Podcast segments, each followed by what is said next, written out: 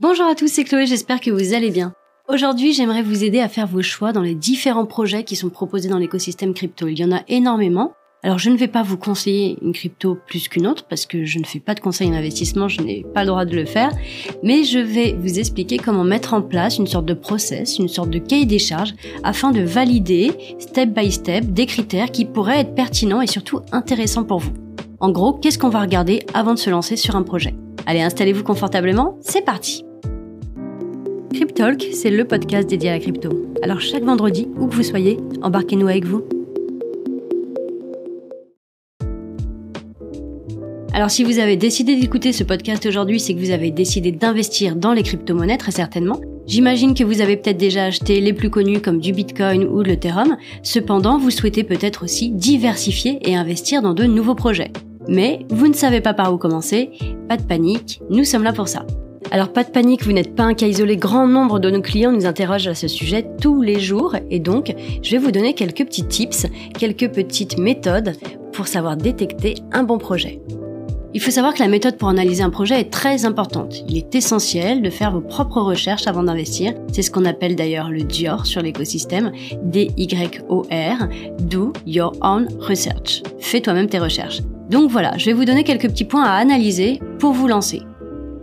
Premier point, ça va être le principe même du projet. Qu'est-ce qu'il apporte de nouveau? Alors, est-ce que ce projet résout des problématiques bien spécifiques? Est-ce qu'il est le seul à résoudre ce type de problème? Est-ce qu'il se différencie des projets similaires et si oui, comment? Et est-ce qu'il est plus efficace que d'autres dans son domaine? Voilà pour le premier point. Autre métrique très importante à prendre en compte, ça sera donc le numéro deux, ça va être le white paper, la roadmap et les tokenomics. Alors, il y a plusieurs questions à se poser sur cette deuxième rubrique. Est-ce que vous avez eu le temps pour commencer de lire le white paper? Est-ce que vous avez pu en prendre connaissance? Est-ce que vous l'avez trouvé? Est-ce que vous avez pu prendre connaissance de la roadmap et des tokenomics du projet? Est-ce que vous pensez que tout est bien présenté? Est-ce que la roadmap semble réalisable et pas trop ambitieuse? Et est-ce que vous pensez que l'équipe pourra atteindre ses objectifs commerciaux? Voilà donc pour ce qui est du white paper et de la roadmap. Troisième point très important, la légalité du projet. Est-ce que vous savez quels pays sont visés par le projet? Où est basé le projet? Est-ce que vous connaissez la réglementation qui s'y applique en matière de crypto-monnaie? Le projet, est-ce qu'il vous semble légal là où il doit s'appliquer? Sinon, est-ce qu'il existe un moyen pour le projet de contourner les lois locales? Est-ce que ce projet vous semble réalisable? Quatrième point, et pas des moindres, l'équipe qui est autour de ce projet. Est-ce que vous savez qui sont les membres de l'équipe? Fondateurs, P D G, développeurs et autres. Est-ce que vous avez pu vérifier qu'ils ont bien un profil LinkedIn ou alors qu'ils sont googlisables? Est-ce que de leur expérience, ils sont devenus des experts dans leur domaine un petit peu retracé, vous voyez leur background? Est-ce qu'ils ont parlé du projet lors de grands événements? Est-ce qu'ils ont un bon passif?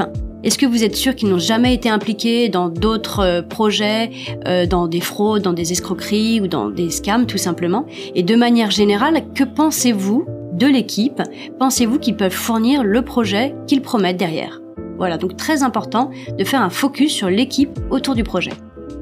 Cinquième point, ça va être la présence sur les réseaux sociaux. Et oui, ça peut vous paraître totalement anecdotique, mais je vous assure que c'est très important. Le projet, est-ce qu'il dispose de plateformes de chat comme un Telegram, un Slack ou encore un Discord? Est-ce que l'équipe est réactive sur ces différents canaux? Est-ce que l'équipe dispose de comptes Facebook, Twitter, Reddit ou encore Medium? Et est-ce que ces réseaux sociaux sont mis à jour régulièrement? Très très important d'aller faire de la veille là-dessus. Alors je vous ai présenté cinq points. Si vous avez répondu non à la majorité de ces questions, je vous conseille vivement de fuir ce projet.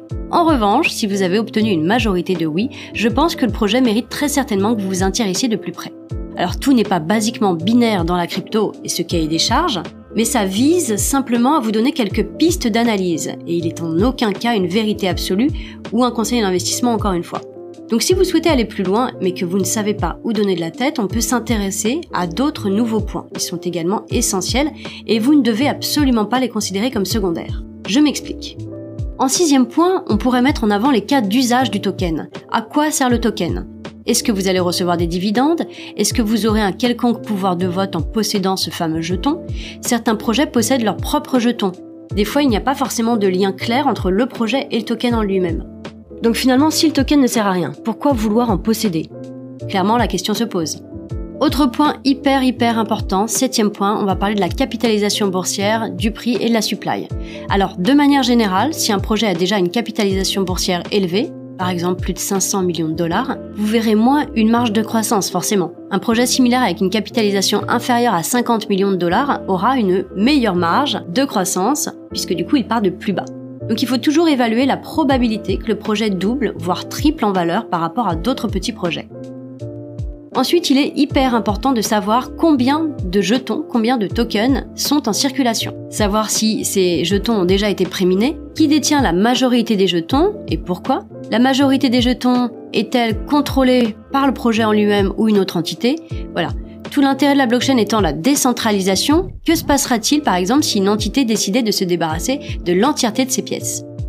Si vous avez besoin d'informations pour un token, pour un jeton, je vous invite vivement à aller consulter la plateforme CoinMarketCap. C'est le moyen le plus simple d'obtenir des données sur la capitalisation boursière, l'offre en circulation et le prix. Donc vous avez juste à chercher le nom du token et vous verrez toutes ces informations sur une page. Si je vous donne un exemple tout bête, on va aller par exemple sur CoinMarketCap, vous allez prendre comme exemple Ethereum, donc E T H. Ici, le prix est sous Ethereum Price. La capitalisation boursière correspond à l'encart Market Cap et l'offre en circulation se trouve sous l'intitulé Circulating Supply. Huitième point, important également, le volume de négociation.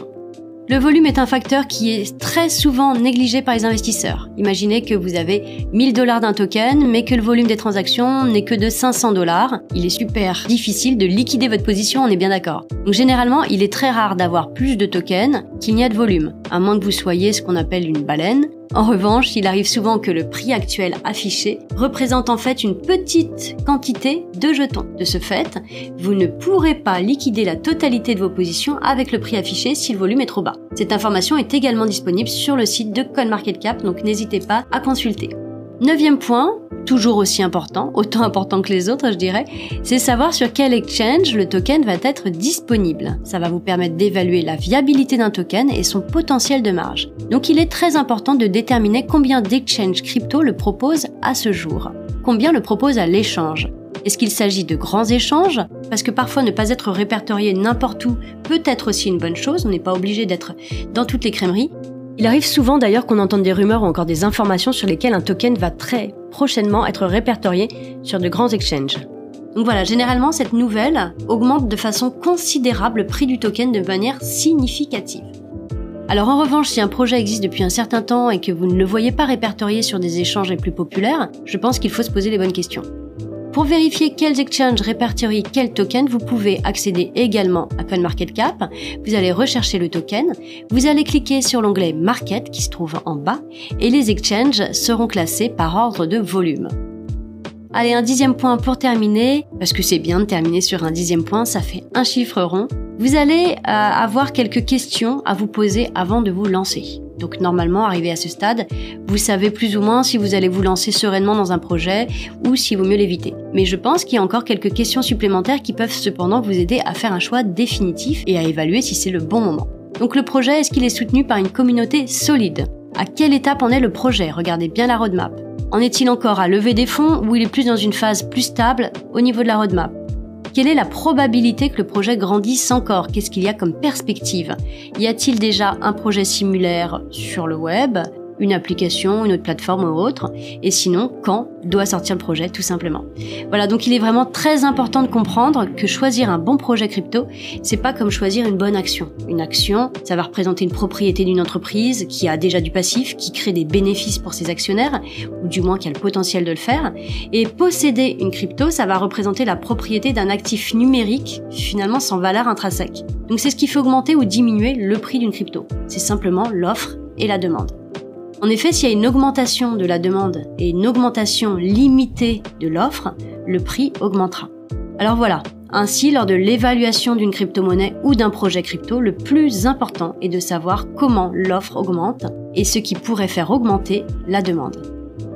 Voilà, ce podcast touche à sa fin, j'espère vraiment qu'il vous aura plu. Si vous avez la moindre question, surtout, je vous le répète, comme d'habitude, n'hésitez pas à solliciter notre support client. Il est disponible de neuf heures à dix-sept heures du lundi au vendredi. Nous avons également un système de ticketing si vous avez besoin de laisser une demande. À ce jour, sur FieldMining, nous avons une trentaine de jetons listés sur notre plateforme. Bien sûr, ça a été passé au peigne fin avec un cahier des charges hyper strict. Donc voilà, les projets qui sont proposés sur FieldMining sont des projets qui sont viables, pérennes, en qui nous avons confiance. Donc vous pouvez déjà vous appuyer sur notre expertise et n'hésitez pas, comme d'habitude, je le répète tout le temps, à faire votre veille personnelle. C'est super important, on n'est jamais mieux servi que par soi-même.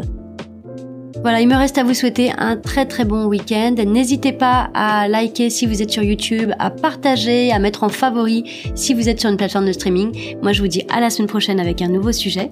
À très vite, c'était Chloé de FieldMining.